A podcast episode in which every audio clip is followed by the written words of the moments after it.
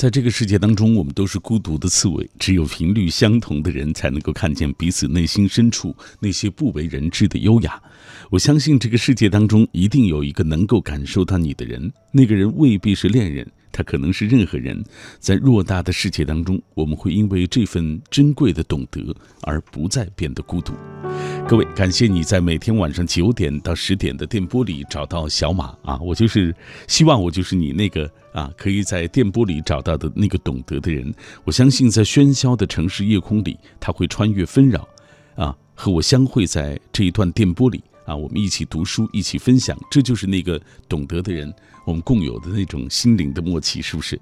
这里是我主持的品味书香。今晚我带来的这本书是日本作家远古美宇的作品，叫做《你的人生我来整理》。作者在这本书当中说，每个。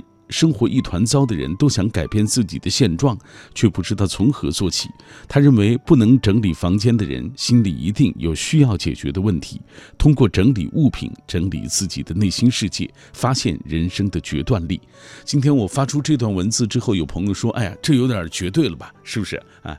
到底绝不绝对啊？”我们会通过今天晚上的解读，通过这一系列的故事，这本书当中所写到的故事，跟大家一起来分享。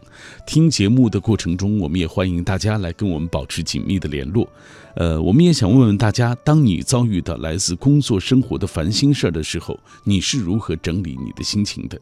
今晚我们依然会在所有转发并留言的朋友当中，会选出五位幸运听众，要为他送上这本书。两种方式可以找到我：首先，微信中你可以搜索“小马读书”这几个字的拼音；微博参与的方式，新浪微博中搜索“品味书香”或者是“小马 DJ”，就可以在我的直播帖之下给我留言。如果各位错过收听这期，节目也没关系，可以下载中国广播 app，在这个 app 上找到我们品味书香的往期回放。好了，稍后我们就打开这本书，跟各位一起来分享你的人生，我来整理。旅行是心灵的阅读，阅读是心灵的旅行。每晚九点到十点，喧嚣落定之后。倦意袭来之前，品味书香，耳边悦动，耳边悦动，心灵旅行，心灵旅行。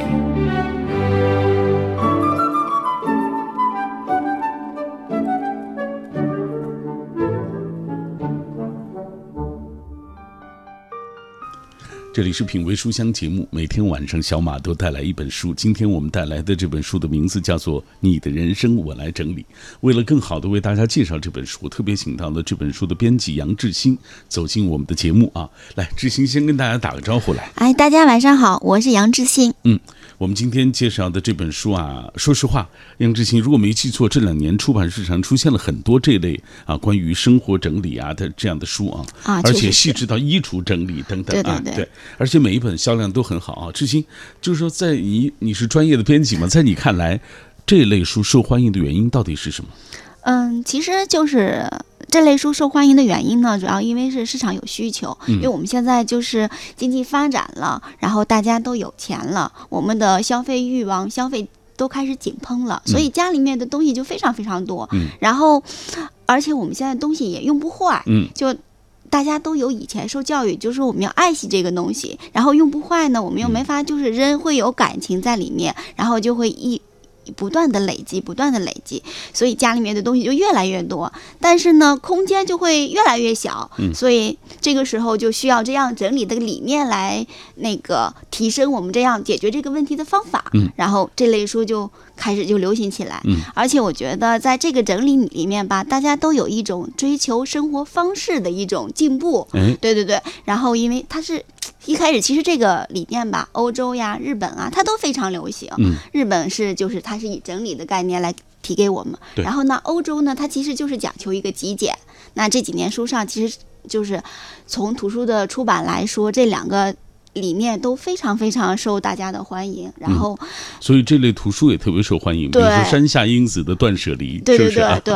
其实它这类书呢，还有一个原因，就是因为它讲的干货，就是，呃，我们自己觉得很爱惜这个东西，但是他也其实老不用，但我们想扔的时候又有一点不舍的心情在里面。那这本书它就教给我们的方法，对于你选择自己真正需要的东西，断和舍和离。然后我们真正拥有的东西就是那么几件，然后其他的东西其实完全可以捐给需要的人，或者就真正把它。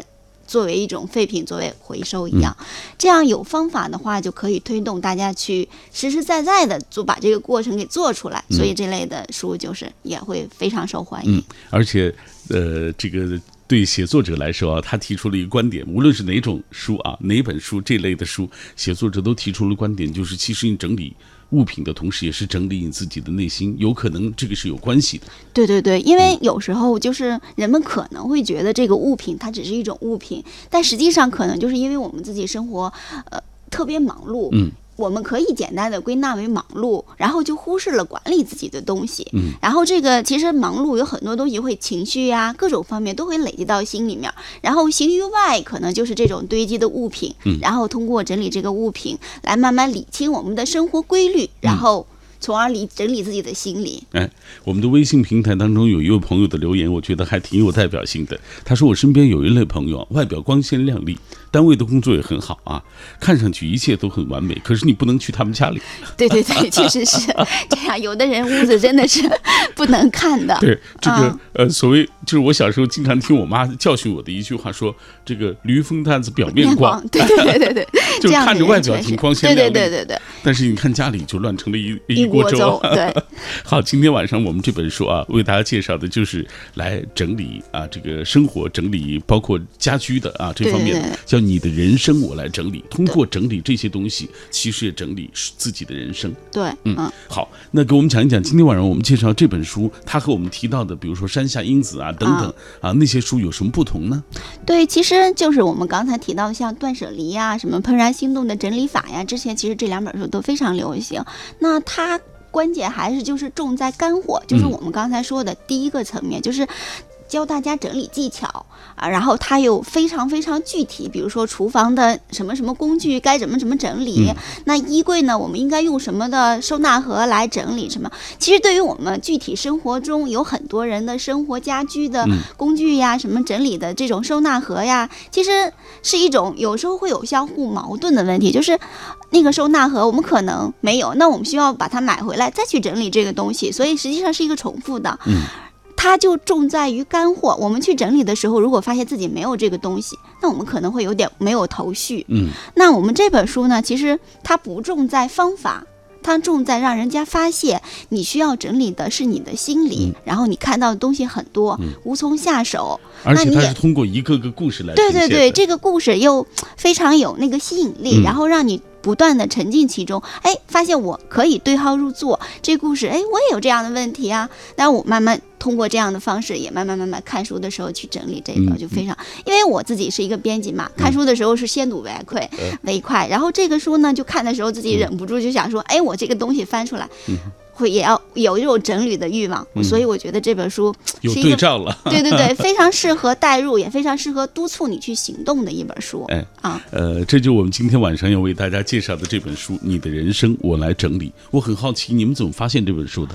嗯，其实这本书就是 比较偶然吧，因为我们不是编辑嘛，会经常就是。像可能您也是做这方面，我们差不多可以说类似的同行嘛。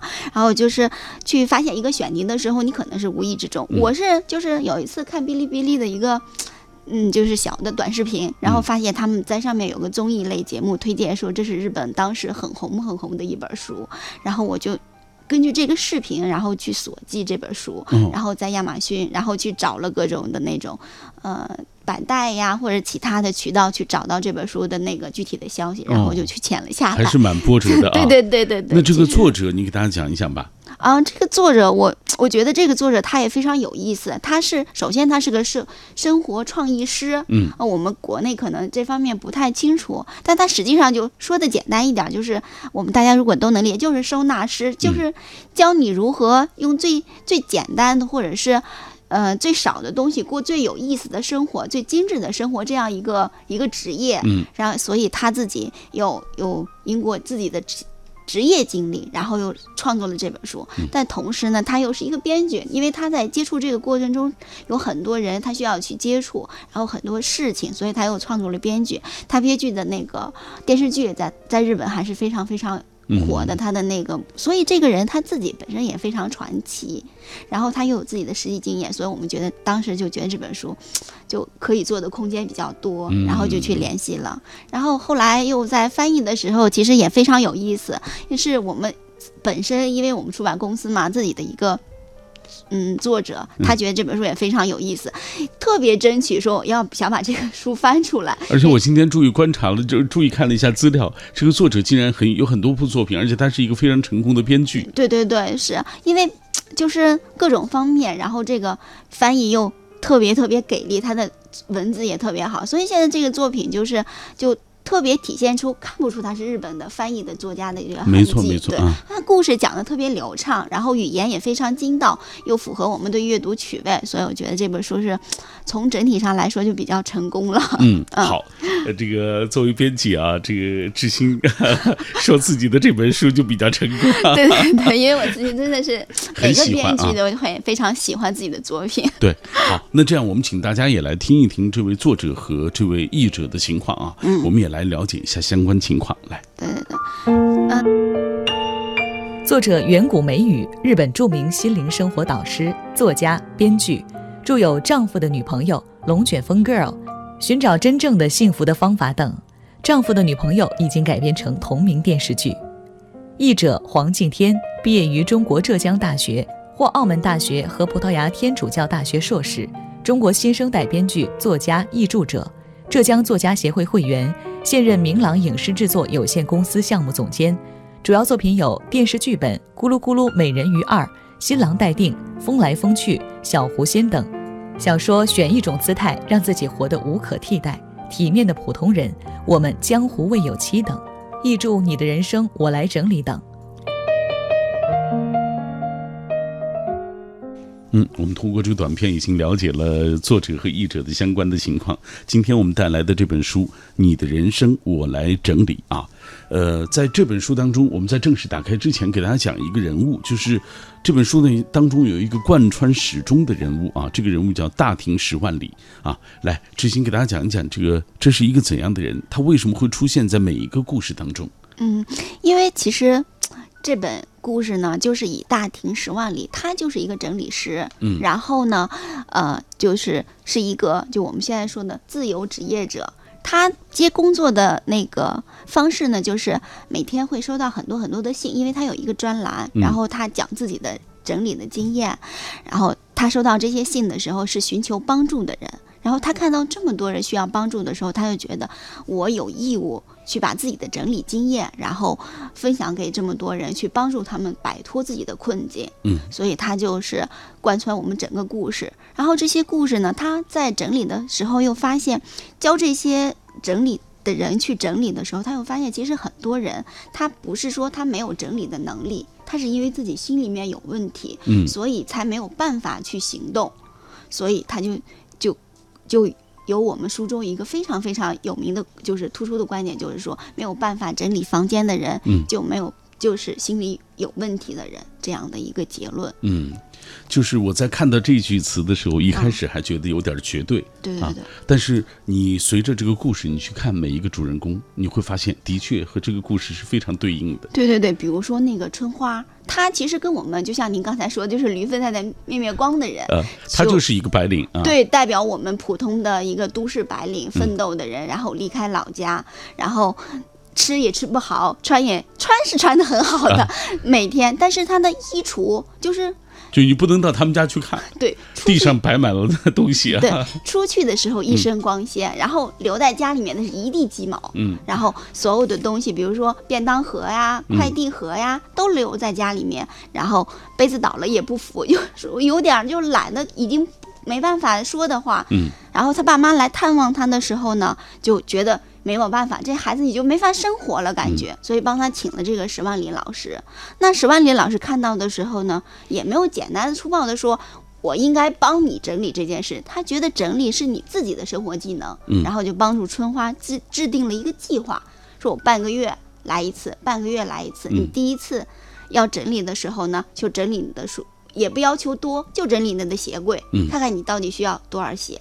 春花一开始就日本的性格嘛，对陌生人的要求也没有办法说 no，嗯，所以他就开始按照这个执行。慢慢开始执行的时候，他就然后跟石万里老师也开始交流嘛。石万里老师突突然就发现，他并不是没有办法去整理这些东西，他就是因为没有办法摆脱他一个鸡肋般的感情，所以她就特别空虚。嗯然后她男朋友在这个摇摆之间，让她无处安放她的感情和需求，嗯所以她就只能通过买买买，各种买她男朋友喜欢的东西啊，买她男朋友喜欢可能喜欢的女孩穿的衣服，但并不适合她。家里面堆积了这些非常非常多的东西，嗯，但是就是没有自己，没有自己的生活。啊，石万林老师就根据这个，首先帮她解决这个男朋友的问题，嗯，然后就给这个男朋友打电话。其实这个男朋友 也不是我们说，他就从我们看书的人角度上，他是个小三儿。她男朋友是有妻有子的，对，跟她谈了好多年感对，情。一开始我觉得她男朋友好像还是个挺正人君子的一个对对形象，后来发现看到最后，哦，原来情况很复杂啊。对，所以她就是，他又一直给他结婚的承诺，但是呢，又不给他结婚，又不离婚，又嗯拖着他，又还跟别的小姑娘搞暧昧，所以他就这种就让他无所适从。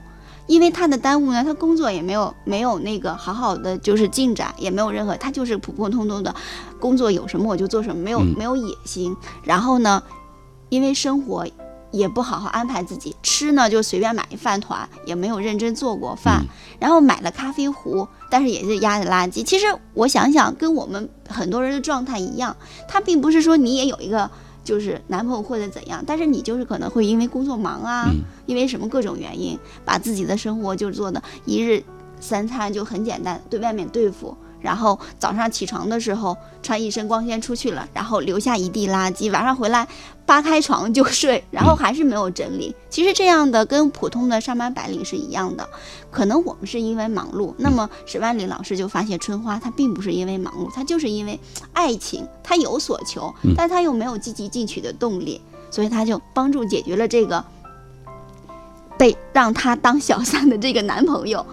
她忽然发现，其实没有这个男人也无所谓。对然后又开始发现工作的新动力，嗯开始整理家。嗯，所以在这部这个故事的最后啊，这个春花的故事是这样写的：她说我该对自己好一点。春花按下发送键的时候，突然这么想：生活本该充满乐趣，她的生活不会再被别人左右。春花闭上眼，开始想象自己理想的生活。阳光穿过大大的窗户，照在干净的地板上。地板上，客厅摆着高级沙发和茶几，还有装饰窗外的鲜花。他决心从今以后要更加爱惜地使用那只红色威尼斯玻璃花瓶。从前的他看到花瓶的时候，还会因为想起误使的事情而难过，但是现在他已经释怀了。他相信，在不远的将来，自己不会再想起误事，他会找到生活的乐趣的。他会在洁净的客厅里优雅地喝着红茶，不为别人，只为自己。她会成为心情舒畅、心胸宽广的独立女性。做了这个决定之后，春花睁开眼睛，敞开着的窗户外面，清新的风缓缓地吹了进来。你看，我看到这儿的时候，我就觉得特别为春花感到高兴，因为这一段就是有点鸡肋的这个爱情啊，其实是春花自己一厢情愿的一个爱情，是不是啊？对在这个过程当中，她自己的生活也搞得一团糟，对她的感情也搞得一团糟，对她的工作也搞得一团团糟，嗯没有任何目标。嗯然后她通过这个整理，慢慢的有节奏的，然后发现自己的目标，希望就是独立女性，然后成为自己。嗯，在工作上开始也发现一些新的点子。嗯所以我们就是介绍到这儿，大家就会知道，这和那个一般的就是干巴巴的介绍整理术本身是不同的一本书啊。它其实通过故事啊让你讲，发现，对，让你发现你自己的生活和这个故事的主人公的生活原来有这么多相似的地方，对对是不是？嗯，来，这样我们通过一个短片，请大家来听一听啊，这本书《你的人生》，我来整理它到底讲了哪些内容。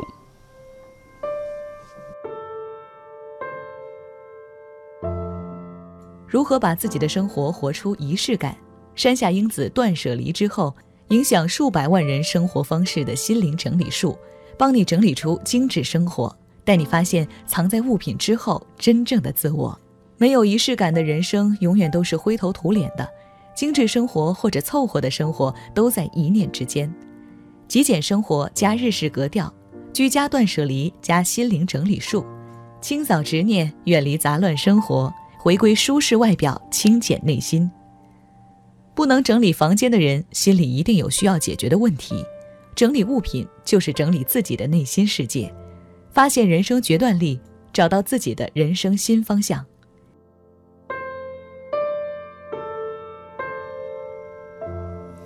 今天在节目进行的过程当中，我们也邀请大家在听节目的过程中跟我们保持紧密的联络啊。我们今天说到的话题就是，当你遭遇到工作。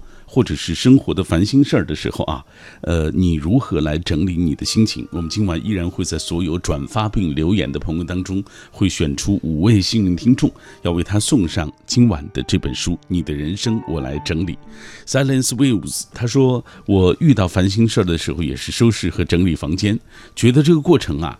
那些让自己感到焦虑的事情会慢慢的消退啊，或许是因为收拾整理房间的时候，对有些东西，我通常都会有舍有留，留下一些美好的，舍弃一些根本就用不到的东西。桃子说：“先整理好心情，再决定自己要过怎么样的人生吧。有很多的不快乐，其实都源自于你自己对生活的不满足啊，很多时候都是源于心不定，而心不定则不清楚自己要什么，结果就是什么都想要。”啊，结果什么也没得到。确实是，这读者的留言确实说的很中肯。嗯，来，呃，木星科说不怨天尤人，不钻牛角尖儿啊，努力调整心态，尽量礼貌得体，保持微笑啊，这是面对这个所谓烦心事儿的时候，我们最好的一种态度。啊，对对对。呃，很多朋友在通过微信、微博来分享他们的故事。清浅悄然，他说：“感区感觉这期节目、这本书说的就是我当下的工作生活写照。每次遇到烦心事儿的时候，就想逃离啊，远离这个让我烦恼的地方。但似乎每次都只能是想一想，然后跑跑步发泄一下，再整理好思绪，好好的生活，好好的工作。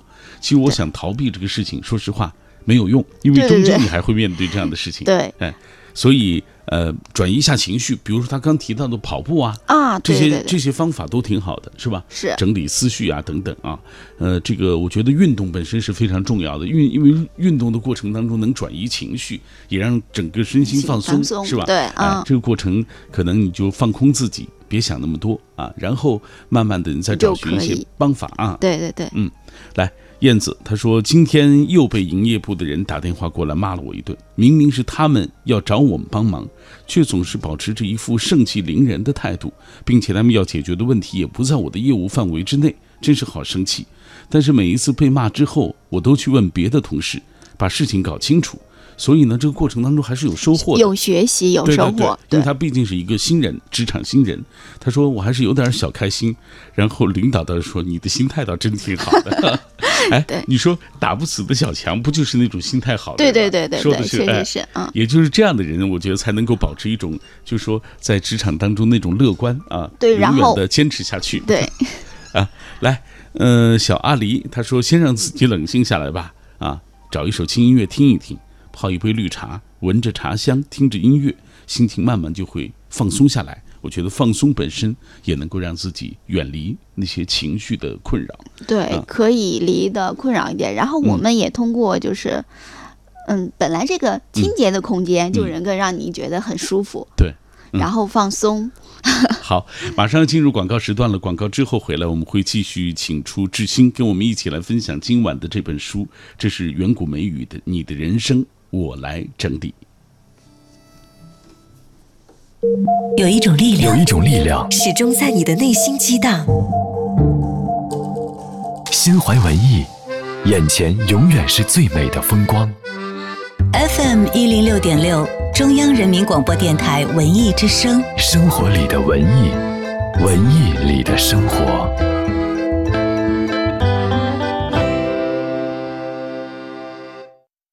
斌子，你吃什么水果呢？弄了一桌子。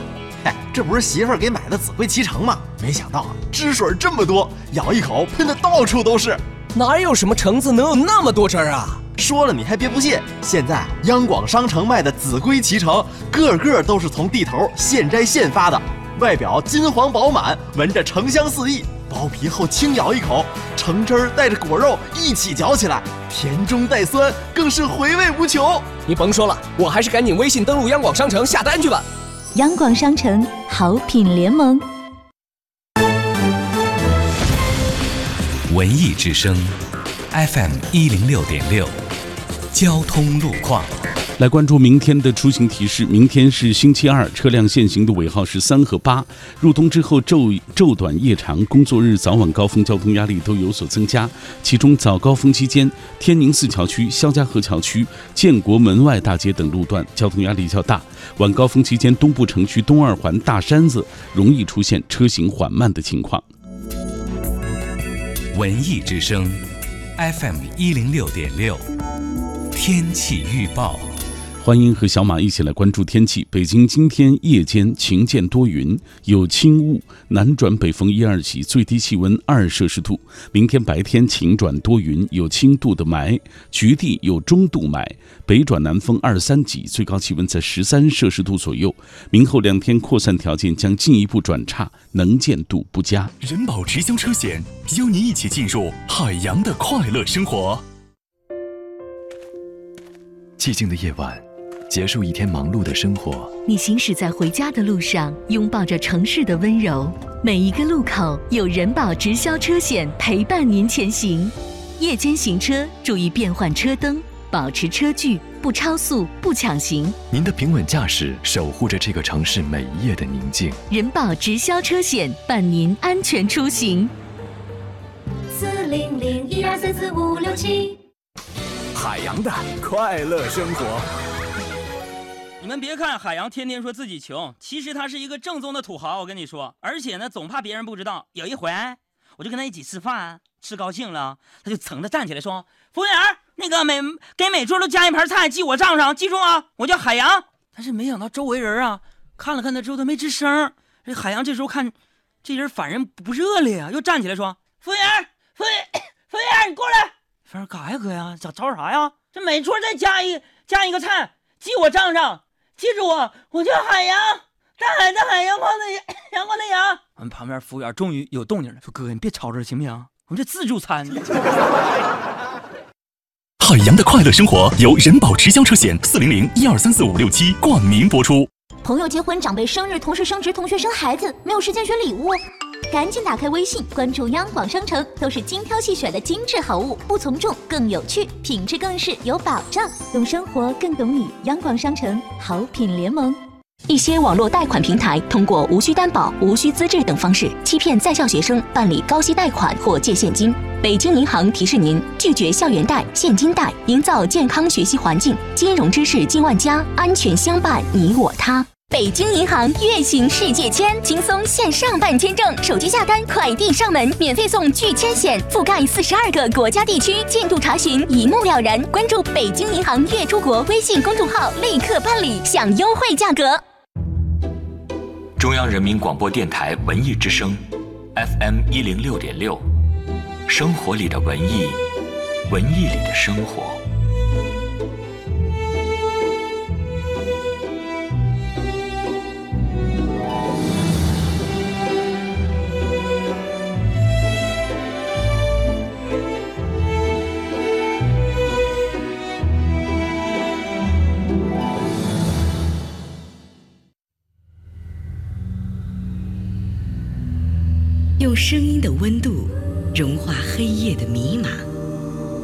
用阅读的力量坚定你对生活的信仰。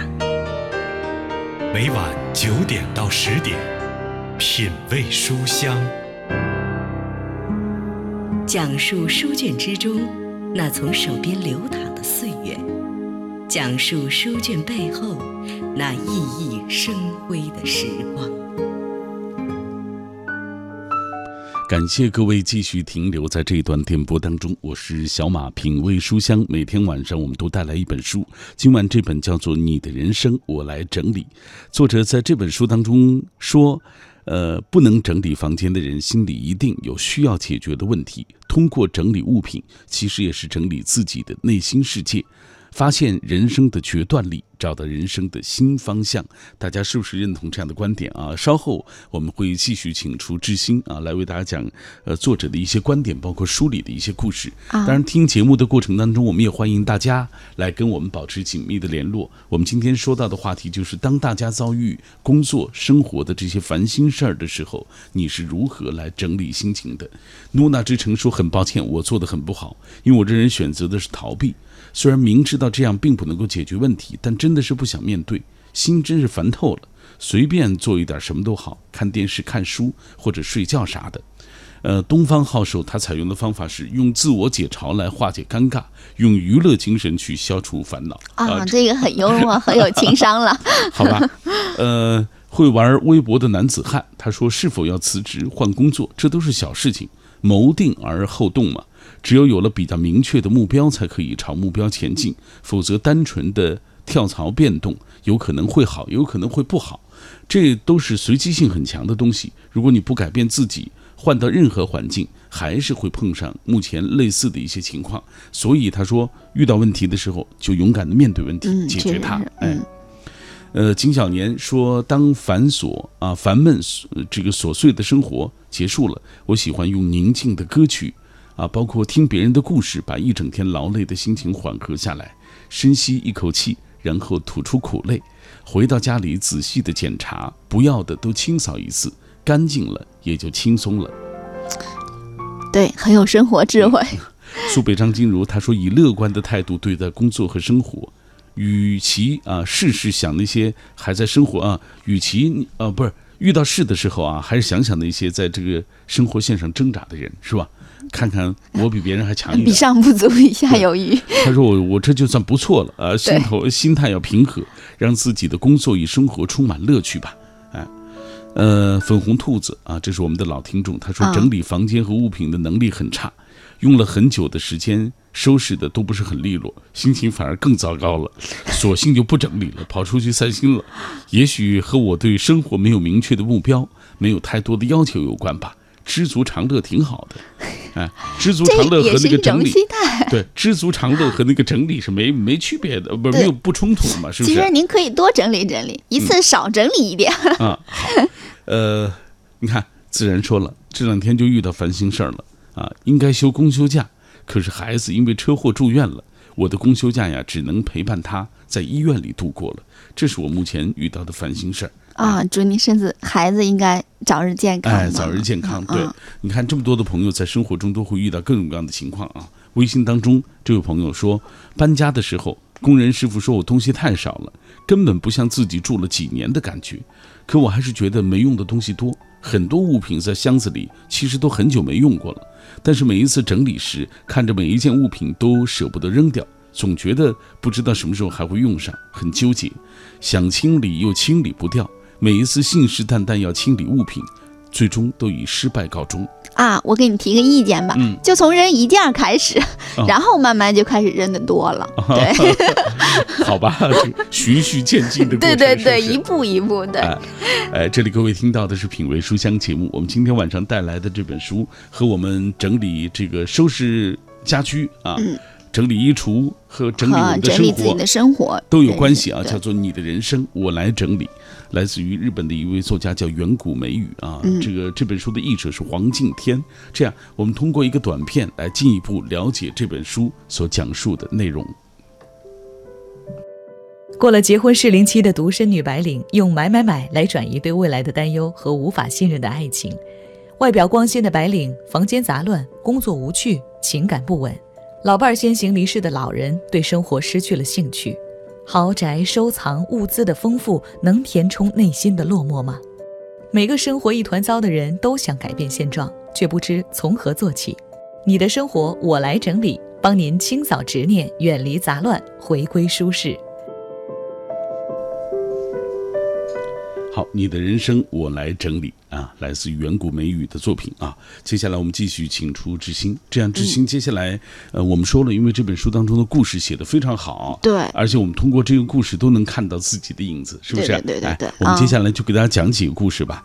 这样，咱们已经讲了关于这个春花的故事，春花的故事接下来咱们讲一讲富商之家和过于干净的房间。嗯，嗯，富商之家呢，这个就是我觉得这个关注的这个主人公嘛，他比较有代表性，就是跟我们现在的社会，嗯，可能听我们这个广播的都是那个八零后或者九零后，都是在北京生活的人，嗯或者是北漂的人，然后离家万里，嗯都有父母可能都在家，所以这个老太太呢，她也是一个就是有点类似我们现在说的空巢老人。嗯然后她就是有一所豪宅，就是我们豪宅就是占地面积很大，但是她这个就自己一个人生活嘛，但屋子里面全是满满的都是东西。他女儿有一次去看他的时候呢，每次去看他应该说都是提醒他妈妈说这东西该扔了，那个东西该扔了，但他妈妈觉得就是老是觉得不舍得，我这个是给给谁谁准备的，那个是给谁谁准备的，就是希望就是希望这些东西来填充他的生活吧。因为他儿子嘛在东京生活，所以离他们这个乡下地方就比较远。他儿子已经两年还是三年没有回家了。嗯儿子成家立业，孙子也长大了，大家都就是孩子们都在东京生活，不愿意回来乡下。但是老太太就希望还是孩子们回来在乡下生活养老，毕竟自己是祖宅嘛，嗯日本他还是挺讲究这个的。嗯，然后他呢，就每年过时过节，各种传统节日，他都觉得，哎，我孩子会回来看我的，然后就买各种应时的，呃，吃的、嗯摆的、用的玩乐，希望孩子们回来。其实我我看这个故事的时候，就特别想起自己留在家里面爸爸妈妈，因为，嗯，每年其实也只有除夕呀，或者是一些长假回去看。那有时候可能因为工作忙，或者是因为你要出去玩呀什么的，然后也就不回去了。但其实爸爸妈妈他也是不断的累，希望你回去，然后买东西啊，做好吃的呀，然后又买一些你喜欢吃的水果呀、肉呀、菜呀，做一大桌子。然后但是你不回去，他可能通过这个来表达他的就是一种思念、一种感情、一种寄托。嗯但这个东西吧，你年年不回去，他就越累越多。看着这些东西，好像就是他的生活一样。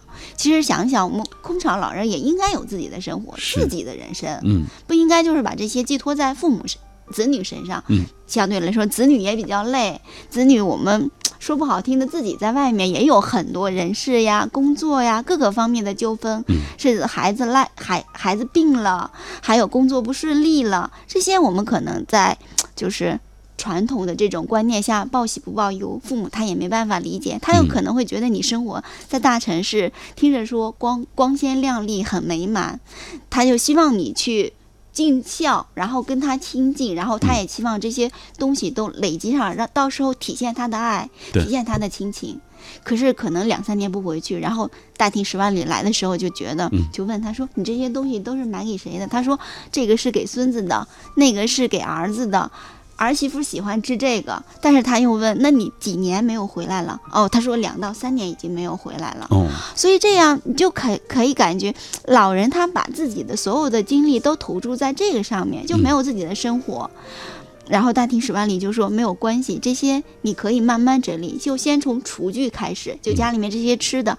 最容易过期吗，他可能喜欢，但他现在不回来，那你过期了之后就要扔掉，就要清理出来，免得生虫呀、长长各种斑呀、霉菌呀，对家里面的环境也不好。然后逐个生整理出来，然后慢慢的开始，他就会发现，这个主人公三只女士就发现，哎，其实我不需要的东西挺多的，我明明知道儿子不回来。我确他他们已经在东京定居了，嗯不回来了，没必要准备这些。我可以完全找到自己的生活，去参加社区呀、老年大学呀、跳个舞啊，对不对？然后还可以就是像他的邻居一样去养老院过自己的人生。他去探望那个养老院的朋友的时候，养老院的朋友过得非常开心，因为大家都是同龄人。社区一个社区的人以前都是以以前都是朋友，然后住到养老院有人照顾，然后大家可以过自己的生，谈谈过去，回回老，然后。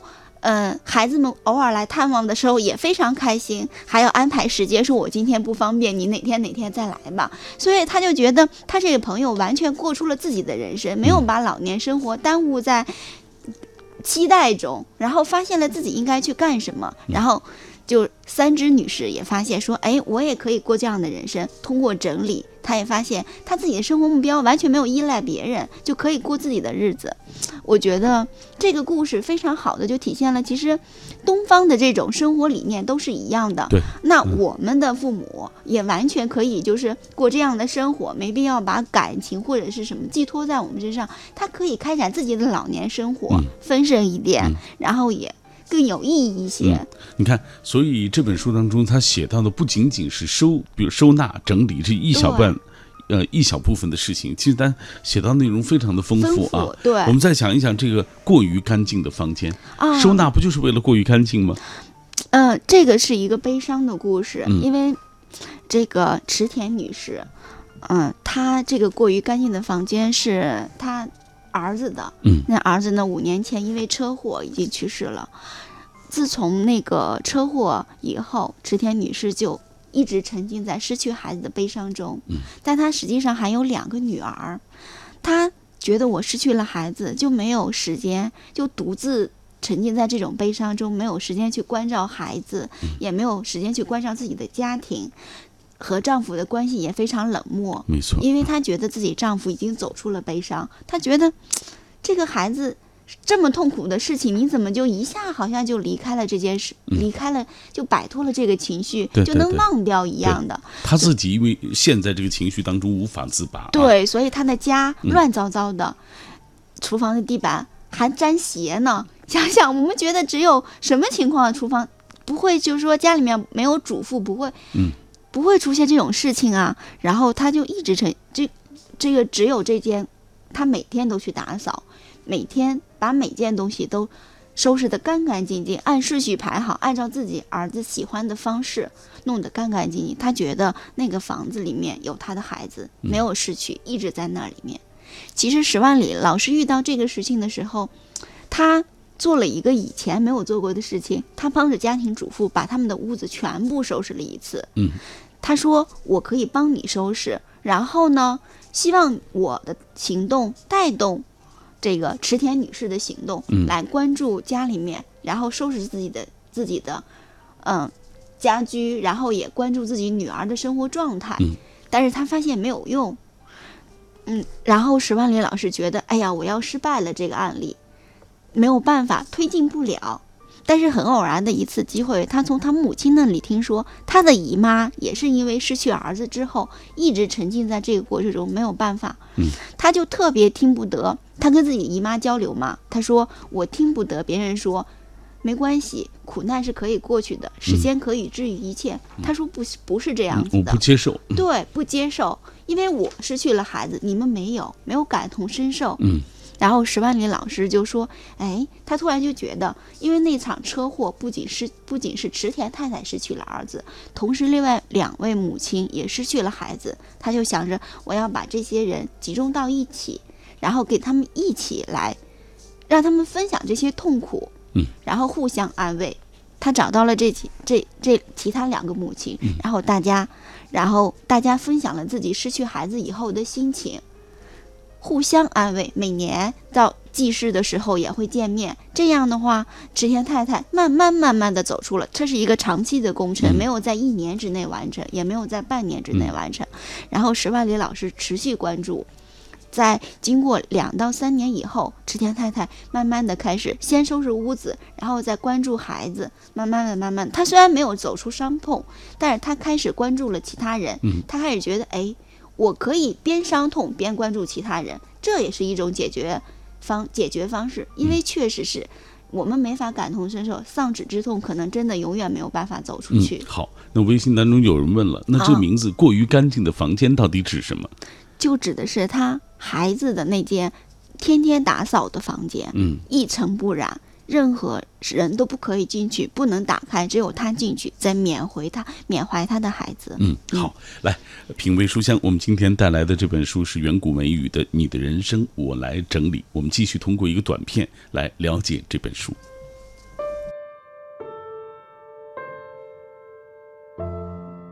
如何把自己的生活活出仪式感？山下英子断舍离之后，影响数百万人生活方式的心灵整理术。帮你整理出精致生活，带你发现藏在物品之后真正的自我。没有仪式感的人生，永远都是灰头土脸的。精致生活或者凑合的生活，都在一念之间。极简生活加日式格调，居家断舍离加心灵整理术，清扫执念，远离杂乱生活，回归舒适外表，清简内心。不能整理房间的人，心里一定有需要解决的问题。整理物品就是整理自己的内心世界，发现人生决断力，找到自己的人生新方向。来，志新，呃，给我们总结一下，作者这在这本书当中，他总结了哪些整理术啊？嗯，因为它毕竟是一本就是有关于整理的嘛。对对对，啊其实作者呢，就是隐隐约约。不是很清晰的条条框框，他每个故事其实都有一个重点，比如说，嗯，他提到就是从最简单的地方开始，比如说从春花的故事里面，春花是一个完全没有办法说 no 的人，嗯也没有办法去拒绝，而且特别容易买买买的人，所以他呢就建议春花从最简单的地方开始，一打开门的时候，你看到的就是你的鞋柜，然后那你就从鞋柜开始，嗯发现一些鞋子好多年了，因为没有清理，也不实用，也过时了，那就干脆扔掉。然后他还有就是史万林老师第二步呢，就是说要一步一步的来。他的整理计划是说，你定一个短期的计划，比如说半个月你要做第一步，嗯，半个月之后应是另一步，然后他希望你在整理的这个计划在半年之内完成。那这样的话呢，就不会给人一种紧迫感，嗯，因为这些心理有问题的人，他 太过于压抑的话，造成他的逆反，我就不整理，也没有办法。然后是这种渐进式的整理，嗯一部分，然后你慢慢的开始通过整理关照自我。哎没，错我发现扔掉一个，我发现轻松一些，再扔掉一些更轻松一点。嗯然后这就是一步一步，他还给那个就是作者呃这些客户呢留那个作业。嗯其实我觉得自己在做这的时候也可以留一个作业，比如说我设计一个半个月我要达到一个什么目标，在半个月我要清理哪有一个地方，计划表对，然后到到一年的时候或者到半年的时候，你把这个计划表都列完了，还发现哎，我确实在这个上整理了很多。当然整理完了之后，我们要就是遵从自己的整理规则，嗯你要整不断的整理，不是说你整理完一次就像清扫垃圾一样，你好像清扫了，但你还会再生产。这个整理它其实也是一样的，嗯就需要你不断的按照你既定规划，一步一步慢慢来，它不是一个很急躁的过程。嗯嗯，虽然这本书不是很明确的写出一二三四框框条条的对啊但是这本书当中，你在读故事的过程当中，自然会对大庭十万里他所提出的整理书心里有知啊。对，呃，那我们继续来关注大家的留留言。呃，欢乐真人说，必须要解决的问题，就立刻想办法解决。一时理不清楚的，先干一点别的。我这个人呢，喜欢走进大自然，看天、赏景。很多时候你会发现，原本以为很大很烦的事情，其实真的就不算什么啊，嗯只是你当时陷入在那样的情绪的困扰拔不出来拔不出来啊。对对对来，我们最后给大家讲一讲，我们读者能够从这本书当中获得什么？嗯，其实怎么说呢？我自己本身也是一个读者，嗯我从这本书获得的呢，就是关照自我。如果你是一个非常爱整理的人，那你可能真的就是没有什么需要整理的事情，那你完全可以把自己整理好的东西再翻一次。